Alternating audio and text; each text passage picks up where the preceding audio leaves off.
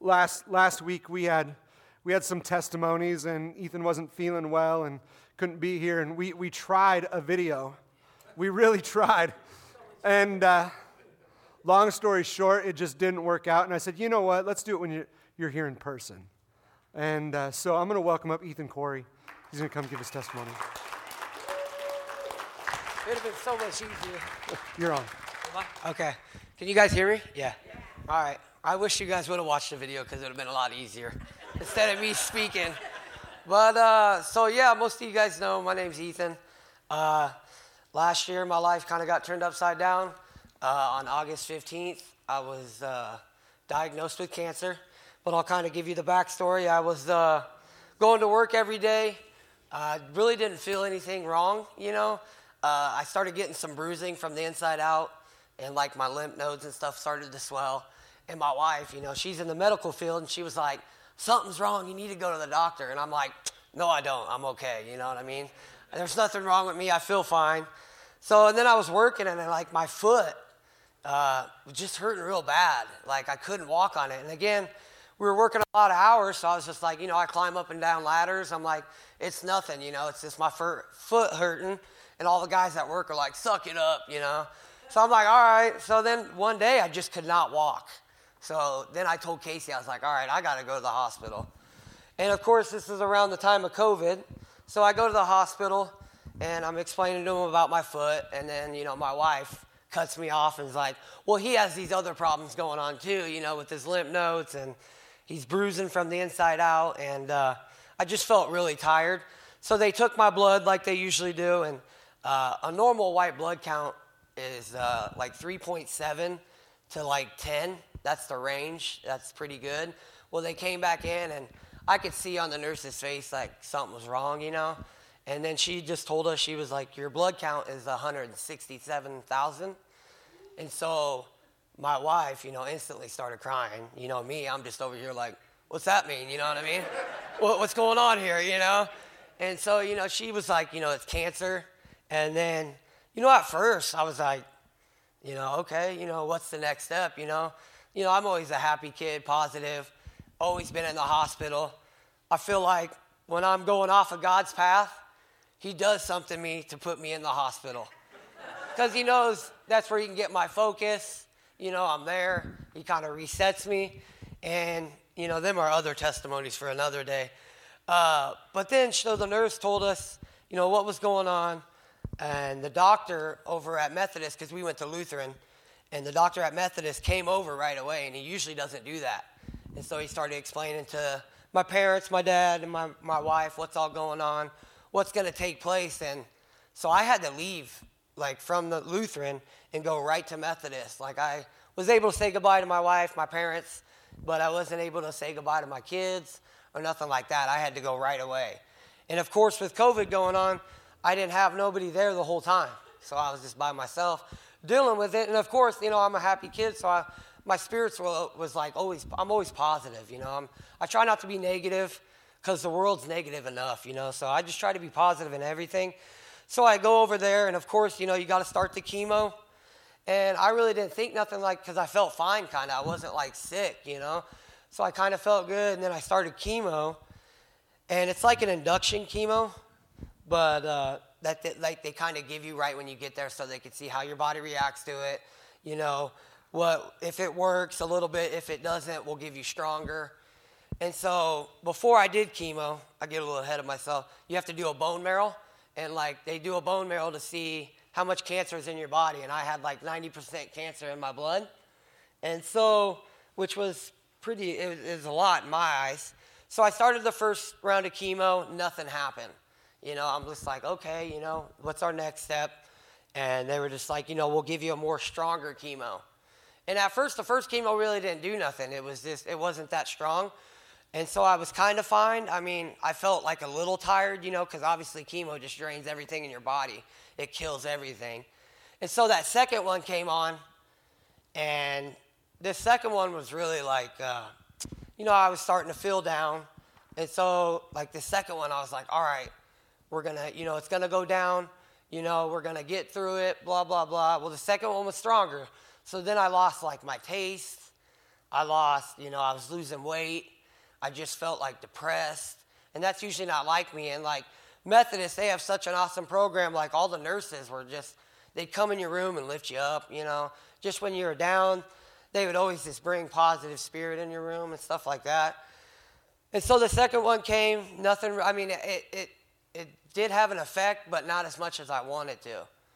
And so I was like, man, you know, like, and again, once chemo goes, like the next two days or three days after it, you just feel tired, defeated, and like I was just down on myself, and I was just getting like really, really depressed and sad. And you know, they have these people that come in, as many of you know, in the hospital, they come and do your vitals. Well, there was this one lady that came in, and we kind of hit it off.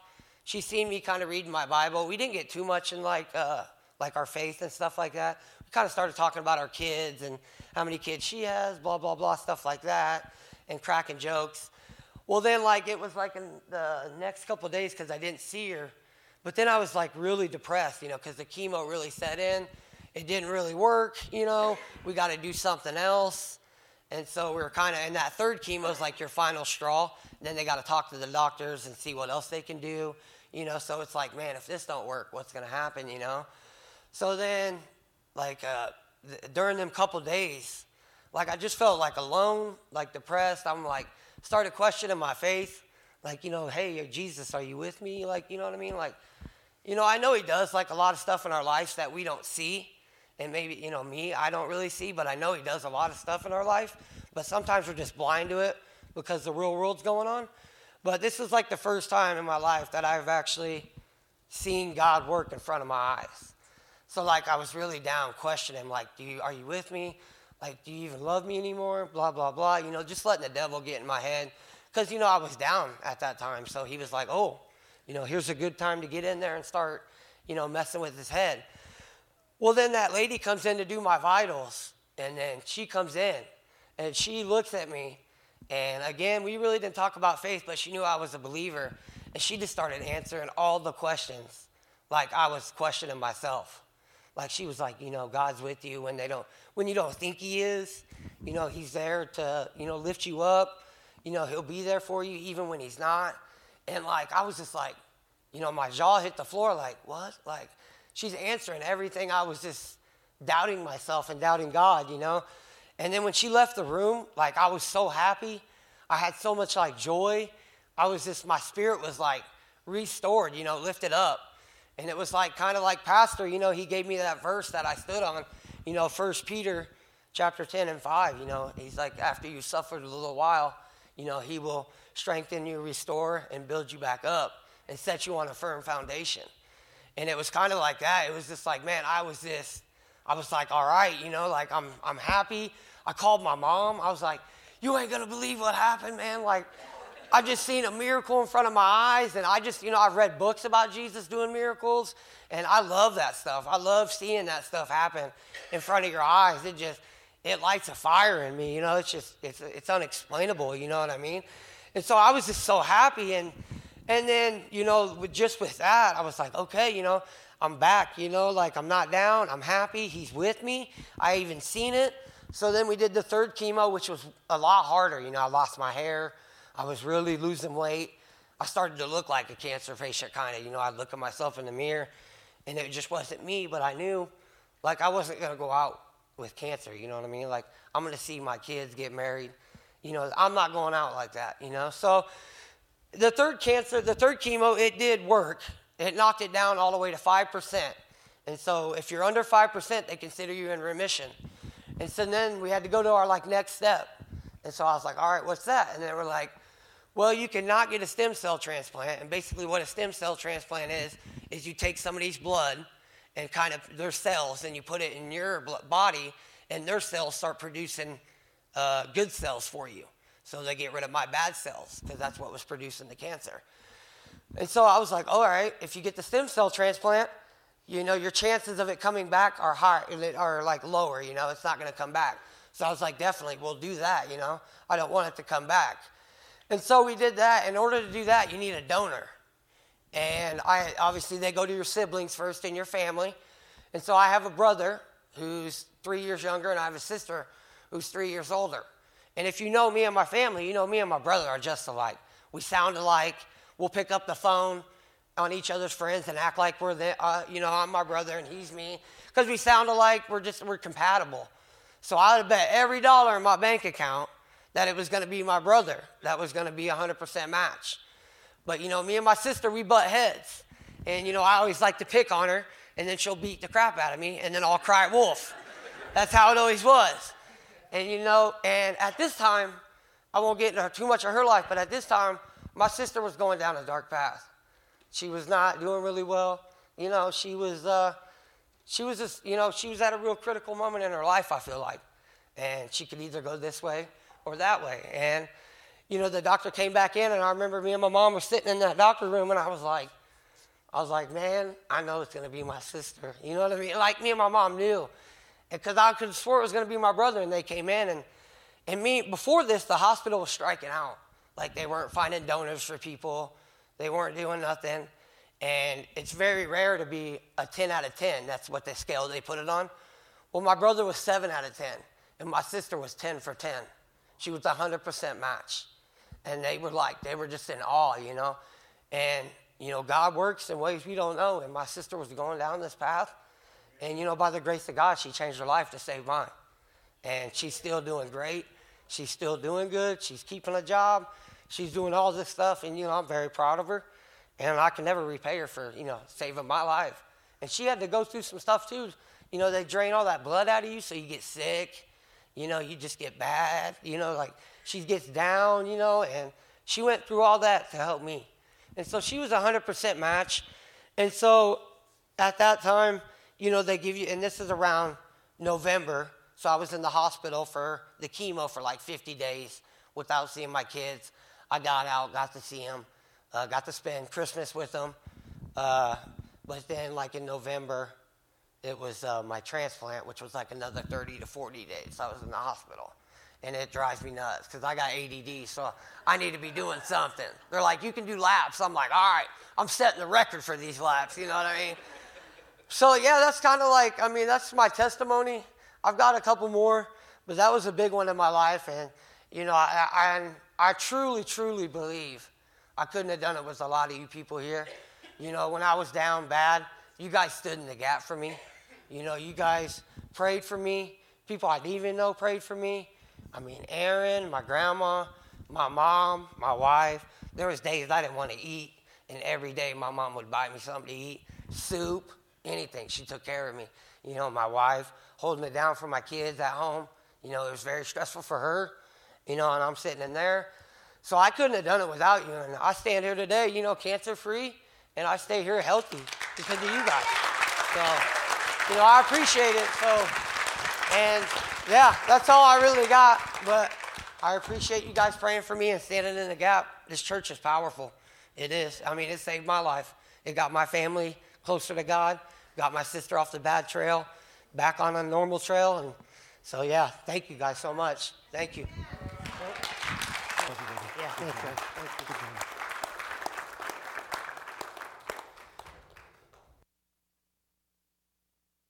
Praise God for what He's done, amen. Wow.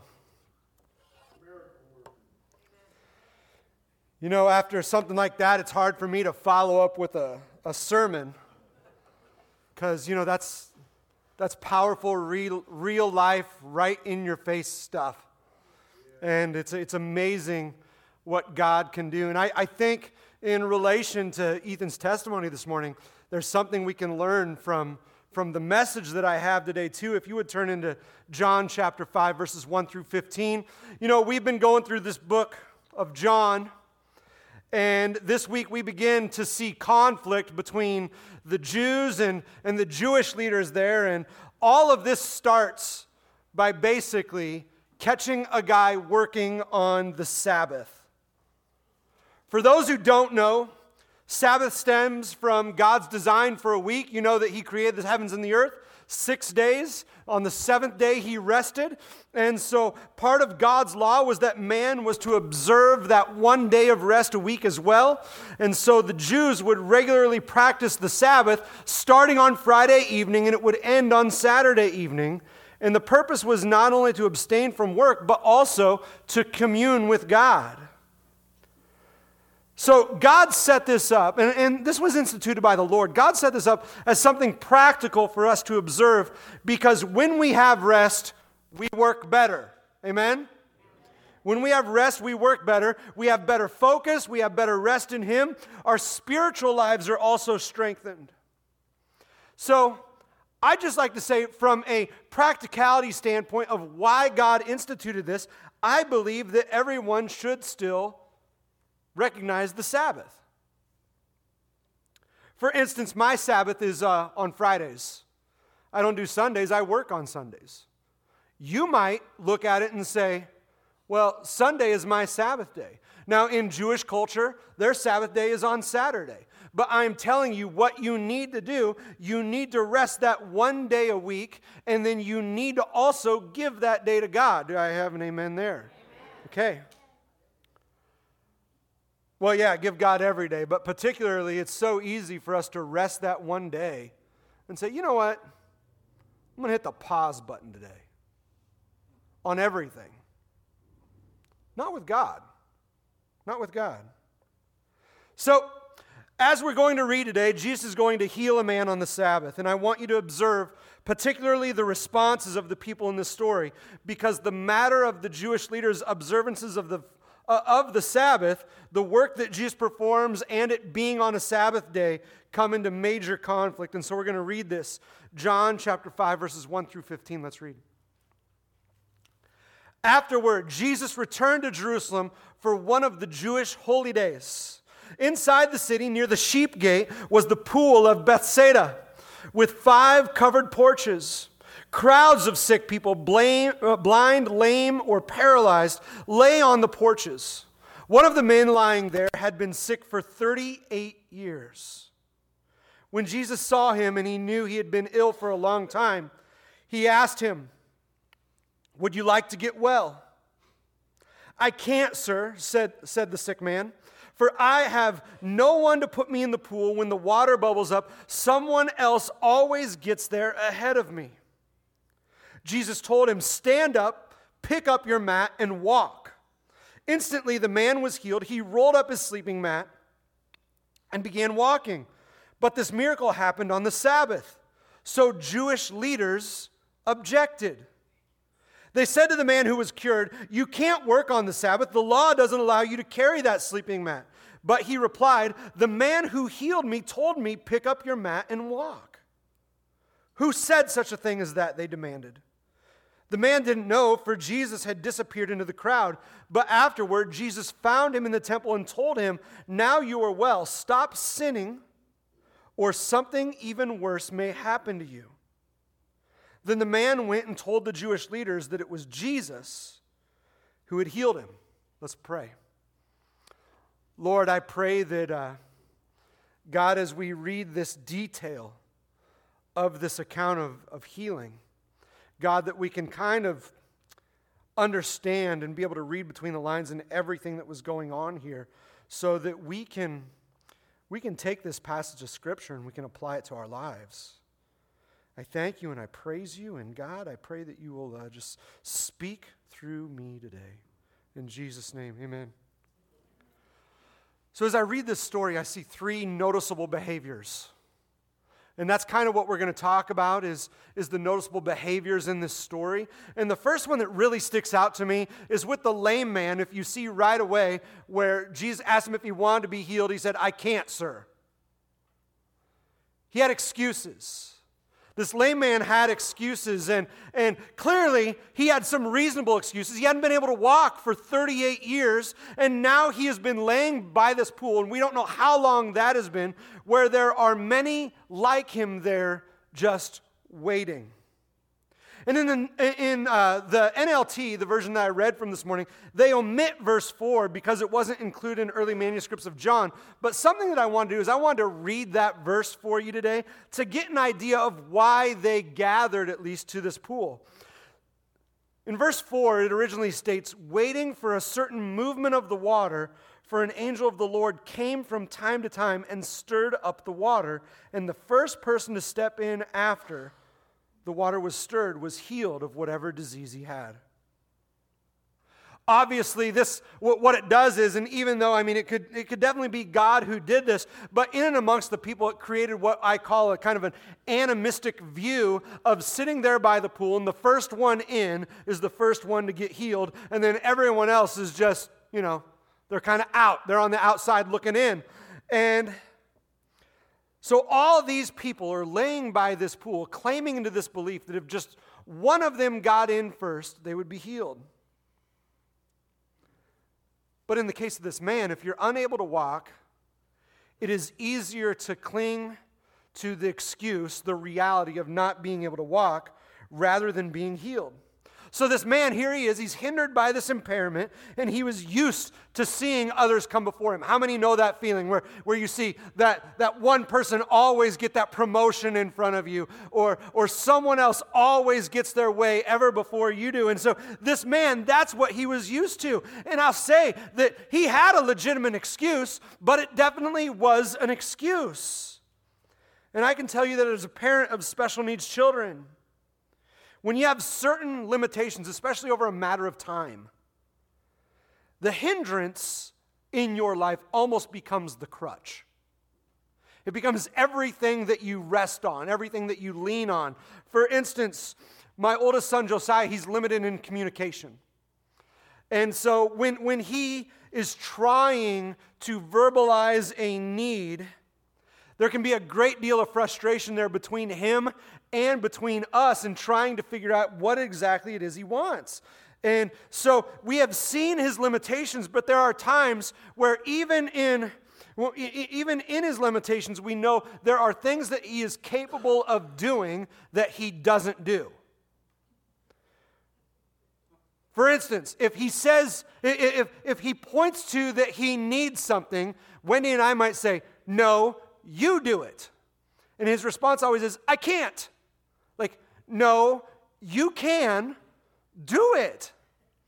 I can't. And so it's just this back and forth of because he has allowed that limitation to hinder other aspects of his life. Because Wendy and I, there, there are so many things that we have done for him over the years. And so this man in this story has become so oppressed and identified by his disability that he let everything be, be limited to do anything, I should say. Now, obviously, in Jewish culture, there were no social programs for this man. In fact, the disabled people, what, the, what would happen to them? They would be pushed to the outer courts or, or, the outer gates of the city. And so most of them would be begging at the city gates as people came and left the city. Now, there was this pool right by there that we read about. It had the five covered porches, and, and all of them would also lay by that pool in hopes of being healed. But as it was with all these people at the time, hygiene and mobility were impossible for this man. He received very little attention. He was that guy that you might see begging on the corner. He was that guy. So it's fair to say, in his place, the situation seems very hopeless. And so how, here you have Jesus, and Jesus is just starting off his ministry, and, and Jesus is clearly entering Jerusalem at this time because of some festivals that are going on. And as he's entering, he's right there by the pool of Bethsaida, and he chooses to approach this man. And at that moment, Jesus chooses to have compassion and brought a miracle in this man's life. Now, I don't know if any of you have experienced a miracle like Ethan has experienced or this lame man has experienced, where something that you have known, in this, in this man's case, something you have known for 38 years of your life is instantly taken away. Imagine the miracle. Imagine what that could potentially do for your life, where that could change the trajectory of the rest of your life if you let it.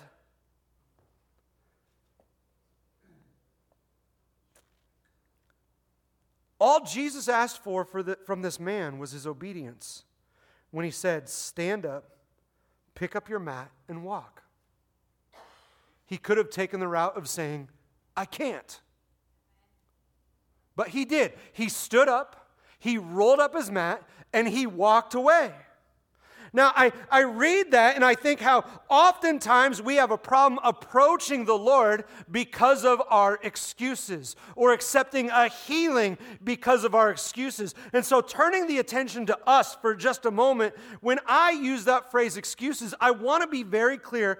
We have legitimate excuses of why we might not be able to do something. This man hadn't been able to walk for 38 years. That's legitimate. But our excuses, if we allow them to, can define us. Because you might think, you know what, I'll never be able to do X because of Y in my life. I'll never be able to do that thing. Or I could do that if I didn't have this health issue. Or maybe if I attained so much money, I would be able to do that thing, but I've always been poor. You know, those are the kind of ways that we limit ourselves. And I also have heard it in the sense of, Pastor, I would come to church, but I had a headache. And so I didn't come to church. And I am telling you,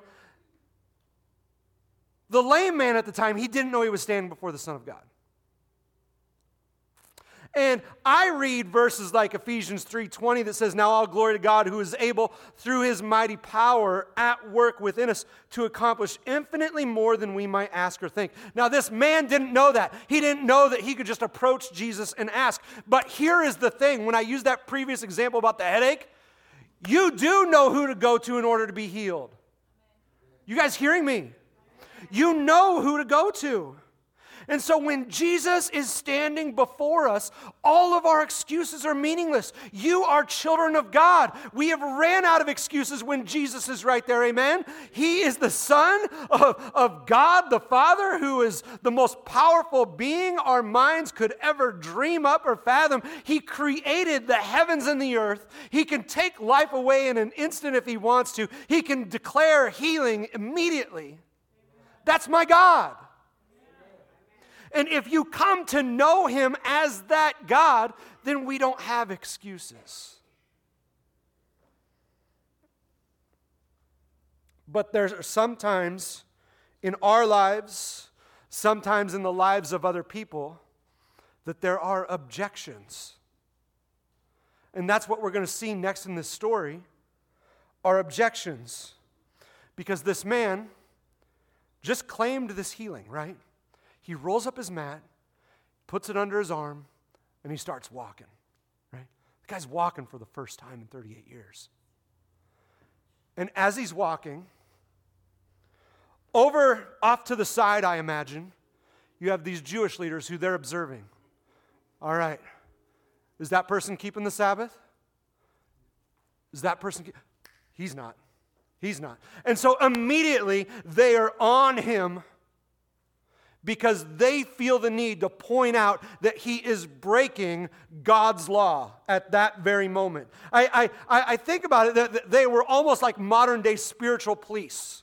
They, they were the religious police. And uh, the, the best way I can compare this to today, other than getting involved in, in the church particularly, I liken it to someone who sits on social media all day and waits for someone to make a grammar mistake only to point it out, right?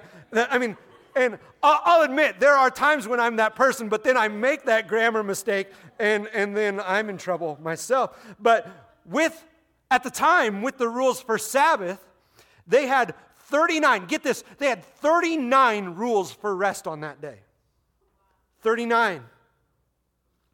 And so carrying something from one place to another on the Sabbath was forbidden. So here is this guy. He had just been healed, a miracle he had never seen before in his life. He's just doing what Jesus told him to do. He tucked up that mat and he started walking. He's like, okay, you know, my life's clearly different now, so cool with that. But he walks up. Here's these Jewish leaders, and they have a problem with him. I have a problem with you carrying that mat. And this guy who's been good at excuses all his life, he's like, it's not me. That, that guy over there, he, he told me to do it. And that's the whole reason I'm carrying this is because he told me to. Well, who's that guy? Uh, you know, I don't know. I don't know who he is. And so the Jewish leaders are looking at this as if someone has committed a crime. And so The lame man isn't excuses. He, he just did what he's always done. He's like, no, no, it wasn't me. It was, it was the lame, it was the, the man that healed me. And so these men, they were so focused on the time. Think about it. Uh, one of the most unique things just occurred in their lives. A man who had been disabled, who had been, been limited all his life from what we can read, all of a sudden is walking.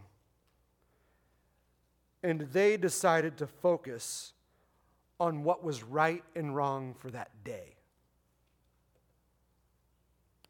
They were so restricted by what they knew that they couldn't see the work that God was currently doing right in front of them. Are you guys hearing me? Okay, because I'm going somewhere with this. This is the very identity of a religious spirit. I want you to hear me out. It's the very identity of a religious spirit. They are so bent on interpreting and following the word that they ignored the spiritual connection. Basically, so at the time, anyone who didn't observe or practice in their minds, they immediately became an enemy of God. And so, based off their understanding of what God asked of them in His Word, is what they said, that's what we're following. So, it creates this conflict. And, church, I'm telling you, you know what? I have seen God worshiped on five continents now. There's seven, and no one's going to Antarctica, so. and I have seen God worshiped in many unique settings. And I am telling you, in each of those settings, in their own different, unique ways, if they allow themselves to, they can be blinded by their own religion. And, church, I'm afraid that we can be guilty of this too. And what, I, I, just to break it down for, for the sake of pointing it out and learning from it, there are three ways that we can fall into this same trap that the Pharisees and Sadducees were falling into at the time. And the first way is uh, a traditionalist mindset. Now, there are traditions I love and there are traditions I hate. There are traditions you love and there's traditions you hate. For instance, I love Christmas, but anyone who's decorating for Christmas in October and November, you're crazy, okay? But a traditionalist mindset is that, you know what? We have to do it this way because this is the way we've always done it. And it cannot dare change. And if it changes, we've sinned. It's an abomination before the Lord. We just can't, we, we just can't do that thing. And what we're doing and what we don't realize we're doing, we are applying our extra biblical thought into how we ought to serve God. And the reality is, it has nothing to do with that. I'm telling you, the most unique experience I ever had worshiping God was in Papua New Guinea in a little village called Karawari. And there I can tell you, we are, we are sitting on the we're sitting on the floor. That's where they have church. They, they sit in the floor. Aren't you guys thankful for something upright that you can sit on? And so we're sitting on the floor and you know I'm, I'm kind of a big guy so i'm crossing my legs and i'm moving my legs and i'm just trying to keep them from falling asleep right? And um, There's little naked kids running around while we're having church. I don't know how else to say it. There's little naked kids that run around having church. There are pigs in the room. There's chickens in the room. And they are worshiping and praising God. And I'm like, okay, this is a unique experience. And I, I, I'd never seen that before, and I, I, I didn't know how to act, but I'm looking around at all these other people, and they did. They were worshiping God. And so I could have been stuck in my traditionalist mindset and saying, How dare they worship God in this manner? But they were the connecting with the God of the universe, and I was not. Because I was hung up on what they were doing. I've heard some crazy things you know, and we can have many examples of, of what makes up for a traditionalist mindset, but I, have uh, let, us take baptism for a great example. You know, baptism, we have, we have this baptismal back here. And there was a day where the thought of bringing a baptismal inside the church was crazy. We'd always done it in lakes, rivers, streams, oceans. And now all of a sudden we're bringing it in a church. Okay, that's different. And now there are people that they, they, they only do it during the summertime and they'll maybe set up an inflatable pool in the church parking lot. Or I've seen churches now, they even bring out just horse troughs and the pastor doesn't even get wet. Could be a good idea. And, um, the, the pastor just sits off to the side and dunks them in. And, and that's ways they've done it. I've been at a concert where all they had, they had people that wanted to be baptized because they were preaching at this concert, and all they had were squirt guns. So they lined people up and hosed them down with squirt guns. And I'm not to tell you whether or not that honors God. I'm going to tell you the, their hearts were right when they did it. And so, so, so here is what I know. We cannot allow traditionalist mindsets to hinder what God might want to do. Amen? It can be through many ways expectations for worship or restricted to what a building or a setting needs to look like in order to call it a church. I'm telling you, we collectively make up the church. We are the church, not this building. Second thing, legalism, or what I call truth over grace. I want to read for you John 1:14. It says, And the Word became flesh and dwelt among us, and he beheld, and we beheld his glory, the glory as of the only begotten of the Father, full of grace and truth. The way I see it in Scripture is that if you want to operate like Jesus, you better be fully prepared to operate in full grace and full truth. Because if you have one without the other, what happens is you become out of balance. If you lean too much grace, guess what? Then everything's permissible. And that's not good. If you lean too much truth, you become legalistic, like the Pharisees and Sadducees did. You're not following God's law. And so we're pointing out each and every flaw in a person's life. And I'm telling you, you can't have one without the other. We can't just be a rule of do's and do nots. Because if we do, anyone who doesn't follow the rules are going to be ostracized for it. And then here's the trouble in all this. How are we to lead people to Christ if the moment they walk in the door, it's like, no, no, no, you're not living up to the standard? I don't want that. I hope you don't want that. That the second someone accepts Christ, to say, okay, now everything needs to be different in your life. You know what? We need to give room for the Holy Spirit to work. And we need to, we need to give room for people to discover who they are in Christ. Let, let God speak. Don't diminish the truth. Hear me out very clearly. We can't diminish the truth and we can't hide it. We can't pick and choose what the truth is. It's all the Word of God. But we got to allow allow the Holy Spirit to work in people's lives. Number 3. And this one you might not see coming, but the super spiritual. And what I, I, see is this can permeate us by a, by a feeling of all of a sudden, because I have attained in Christ, I am more superior because of my connection with God. That's what super spirituality says to me.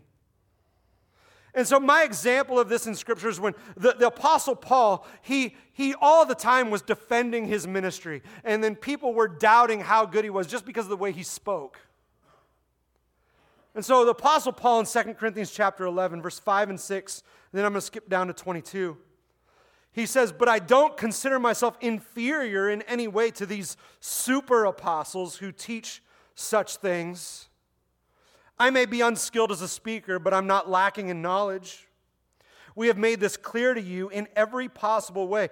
Are they Hebrews? This is skipping down to verse 22. Are they Hebrews? So am I. Are they Israelites? So am I. Are they descendants of Abraham? So am I. Are they may, are, are they servants of Christ? I know I sound like a madman, but I have served him far more. I have worked harder, been put in prison more often, been whipped times without number, and faced death again and again. And yet, it was this group that was trying to determine the standard based off of the good and bad things that, that, that, were happening in people's lives. If it appeared that God was blessing them, then clearly the favor of the Lord was on them, and the favor of the Lord was not on people who bad things happened to. It was utter nonsense. And what we can do in turn, we can try and measure people up based off what the Spirit of God is doing in their life. And I understand where that comes from, and I understand that there are times where we might want to emulate that. But let me tell you, I have seen too many of believers, especially younger ones, where they start growing in the Lord, and all of a sudden they start elevating themselves up above everyone else. And it's like they can't get down onto the level of everyone because they've discovered who God is. And you should get on the same 10 step plan that they're on. It doesn't work like that. It doesn't work like that. Here's my encouragement to you read the Word of God, be open to its teaching, and respond to it.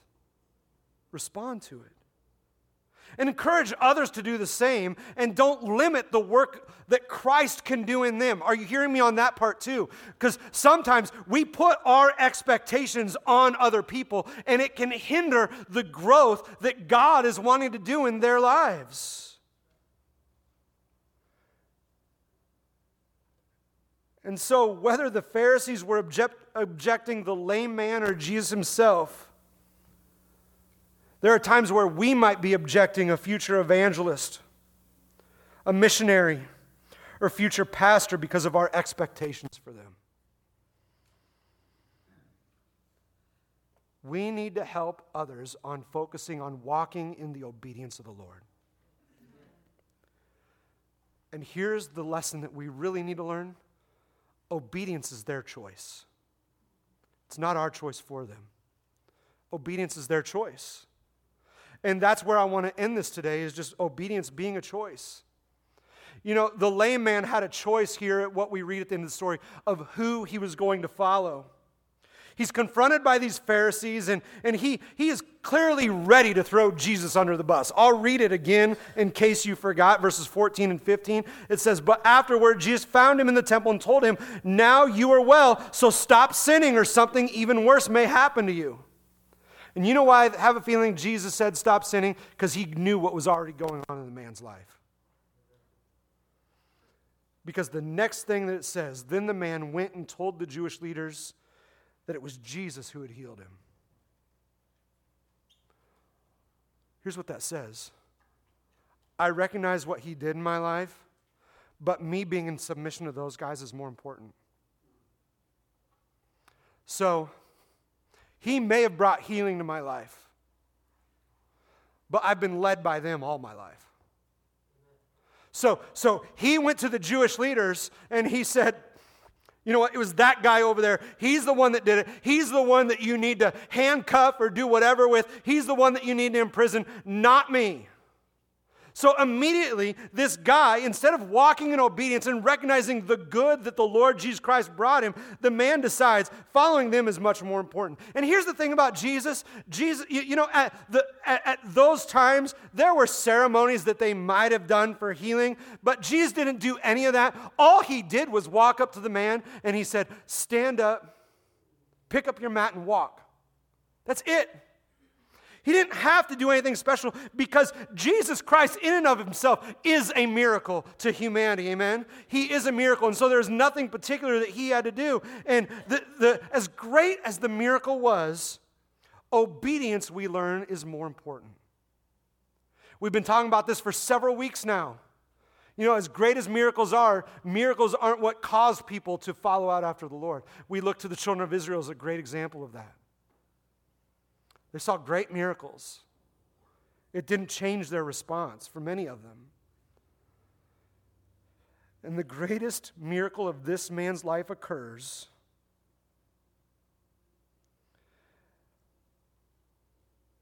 and he walks and he's more concerned with being subservient to these Pharisees than walking in the freedom that Jesus just gave him. And so Jesus looks at him, he sees him, and he says, Stop sinning, or something worse may happen to you. Because I believe that we can be physically healed as a sign that God is powerful and active, but it still requires obedience to the Lord. So, judging by the man's following actions of immediately running to those leaders, it demonstrates his faith.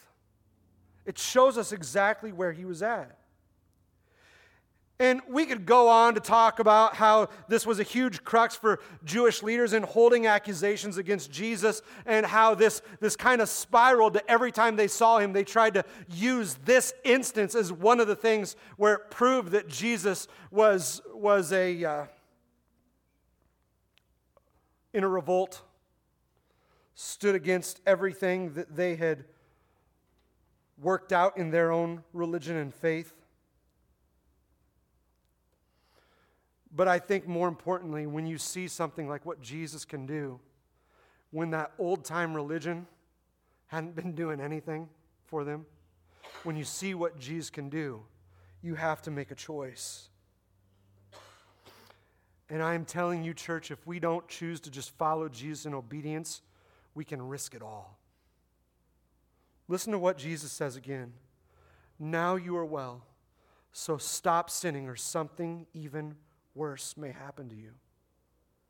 You know, Jesus was just starting his ministry, so I believe that he was putting it rather mildly to the guy. But the reality for us here is there's only two ways we can respond to God and through the Son, Jesus Christ is in obedience to him or in disobedience.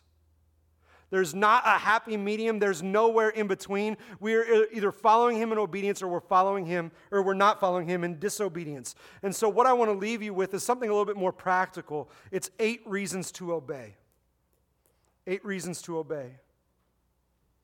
And the first one is wow. Good luck reading that. Um, and I did that, by the way. So I have only one person to blame.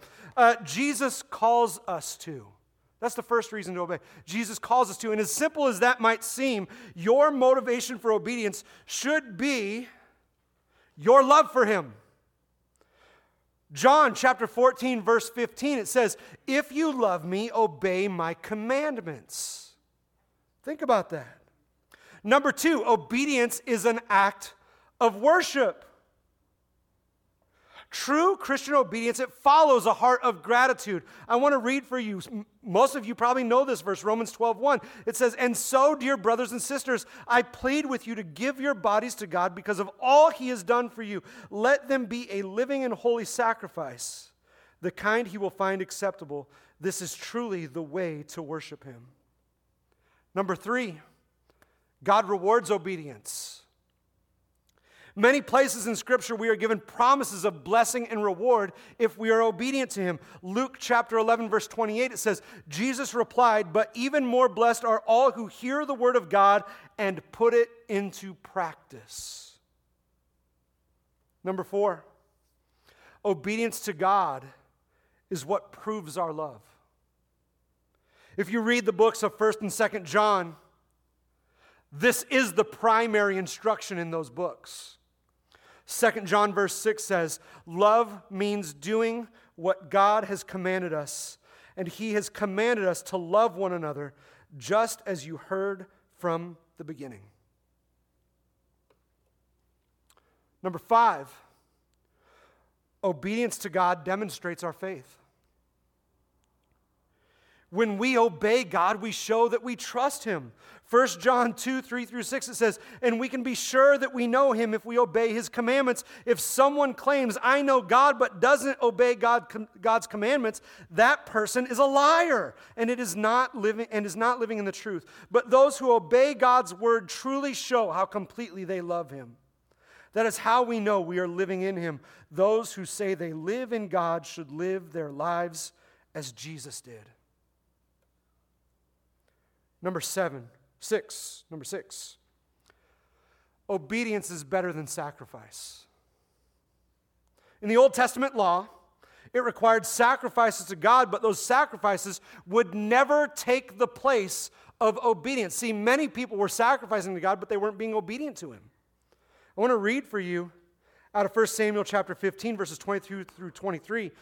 Samuel replied, What is more pleasing to the Lord, your burnt offerings and sacrifices, or your obedience to his voice? Listen, obedience is far is better than a sacrifice, and submission is better than offering the fat of the rams. Rebellion is as sinful as witchcraft, and stubbornness as bad as worshiping idols. So because you have rejected the command of the Lord, he has rejected you as king.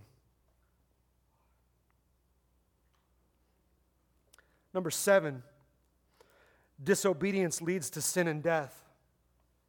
See, Adam's disobedience brought sin into this world, and Christ's perfect obedience, it restores our relationship with God. So Romans 5:19 says, Because one person in Adam disobeyed God, many became sinners. But because one other person obeyed God, many will be made righteous in Jesus Christ. And lastly, through obedience, we experience the blessing of holy living. See, only Jesus Christ is perfect. You and I, we're going to fall short, we're going to sin. But if, if we choose to allow the Holy Spirit to transform us, then we can grow in obedience. And the more you read God's word, the more you spend time in prayer, the more the Holy Spirit can work on us. 2 Corinthians 7 1 it says, Because we have these promises, dear friends let us cleanse ourselves from everything that can defile our body or spirit. And let us work toward complete holiness because we fear God.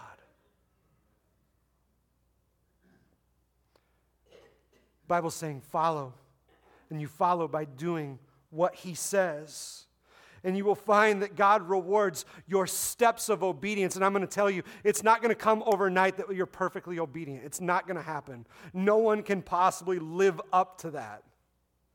But with the work of the Holy Spirit, what God's going to do is He's going to be calling us systematically to repent of things that we've done and walk in this newness of life so that we learn from what we've done in the past and that we understand the, the blessing that comes from following and going forward in obedience to Him because He has a better way of living. And it's one that leads you and I to eternity. And that's why he gives us this truth. Because let me tell you, in just, in just wrapping this up, you and I cannot maintain something that he deems as sinful and also a relationship with him. We can't maintain that. It's impossible. And Jesus goes as far as to call this a house divided. And these two opposing forces, they can't stand together. So don't think you can maintain it in your life because you're not going to maintain it. Because if you try and maintain sin and try and maintain your walk with the Lord in church, I'm going to tell you that sin is going to rule your life. You're going to say, well, just a little bit is okay, right? Right, Pastor? No. No. We either want all of Christ or we want none of him. And so, really, where this leaves us, it leaves us with a great warning. Jesus says, Stop sinning, or something worse is going to happen to you. Let's talk about those worst ramifications as we end. Colossians 3 5 and 6. Therefore, put to death your members which are on the earth fornication, uncleanness, passion, evil desire, and covetousness, which is idolatry. Because of these things, the wrath of God is coming upon the sons of disobedience.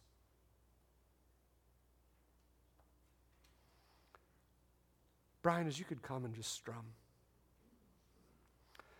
My response to this, church, and I want to be very clear. It could be easy that you could be sitting out there and you're like, wow, He's really trying to nail me today. And I'm going to tell you, when I preach messages like this, I understand that if you feel there's a finger point at you, there's three pointing back at me.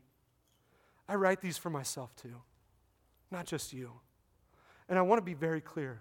I only have one appropriate response to this it's repentance. Repentance. See, God, in His loving kindness, He comes down, He heals. He does amazing things. But then He says, Now be obedient. And you and I, we have a choice we can repent of those old foolish ways that, that constantly bring about sin in our life and, and distances us from, from God, His Word, and what He's asking us to do. Or we can say, you know what, I'm going to choose to walk in repentance. And repentance means that I recognize these things in my life as sinful. And you know what? I am going to lay them down at the feet of, of Christ, right at the cross. I'm going to say, God, they are yours. It's not mine anymore. I'm not going to pick up that sin. I'm not going to take it back with me. I'm not going to find myself playing the game where I am constantly asking for repentance of the same thing, fully anticipating doing it tomorrow because I'm letting you know that's not repentance. Repentance is true remorse over the things you have done to say, God, I recognize that this distances me, me and you. And so I give this to you and I choose obedience from here on out. That's true repentance, church. And so I'm telling you, there is so many times in my life where I have needed to say, God, I repent. I repent of my attitude. I repent of my actions. I repent of those things I still cling to, I still pick back up. We have to declare in our lives that sin can't rule here anymore, but Jesus Christ can. So I ask each and every one of you to close your eyes.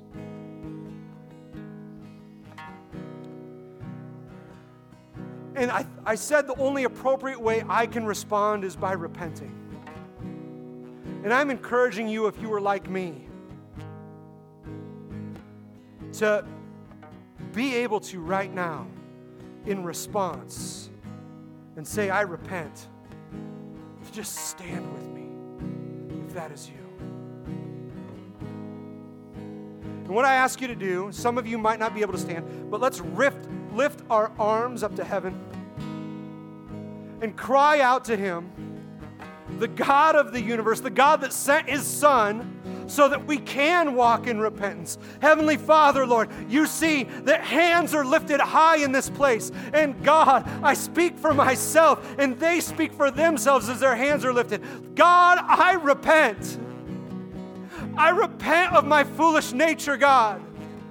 I repent, Lord, of my actions. I repent of my attitude, God.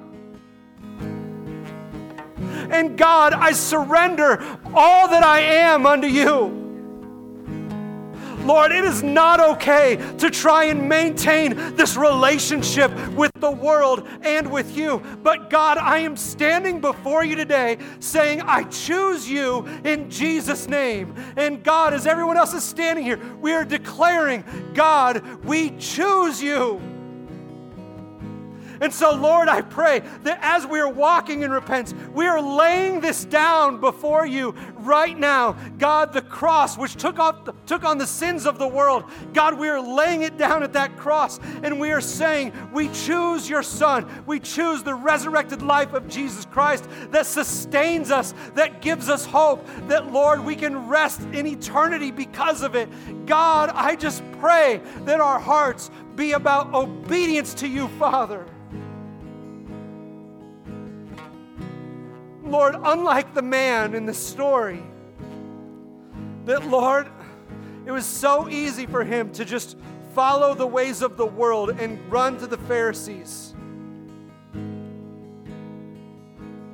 God, I pray that we will be more concerned about obedience to you than what the world has to say about our obedience.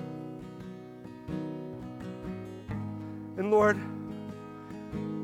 May we be open to the ministry of your Holy Spirit. Lord, may we read your word.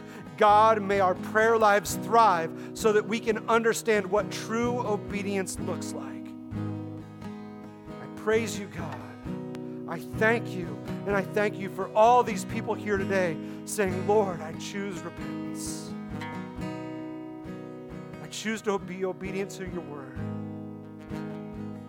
I praise you and thank for you are good.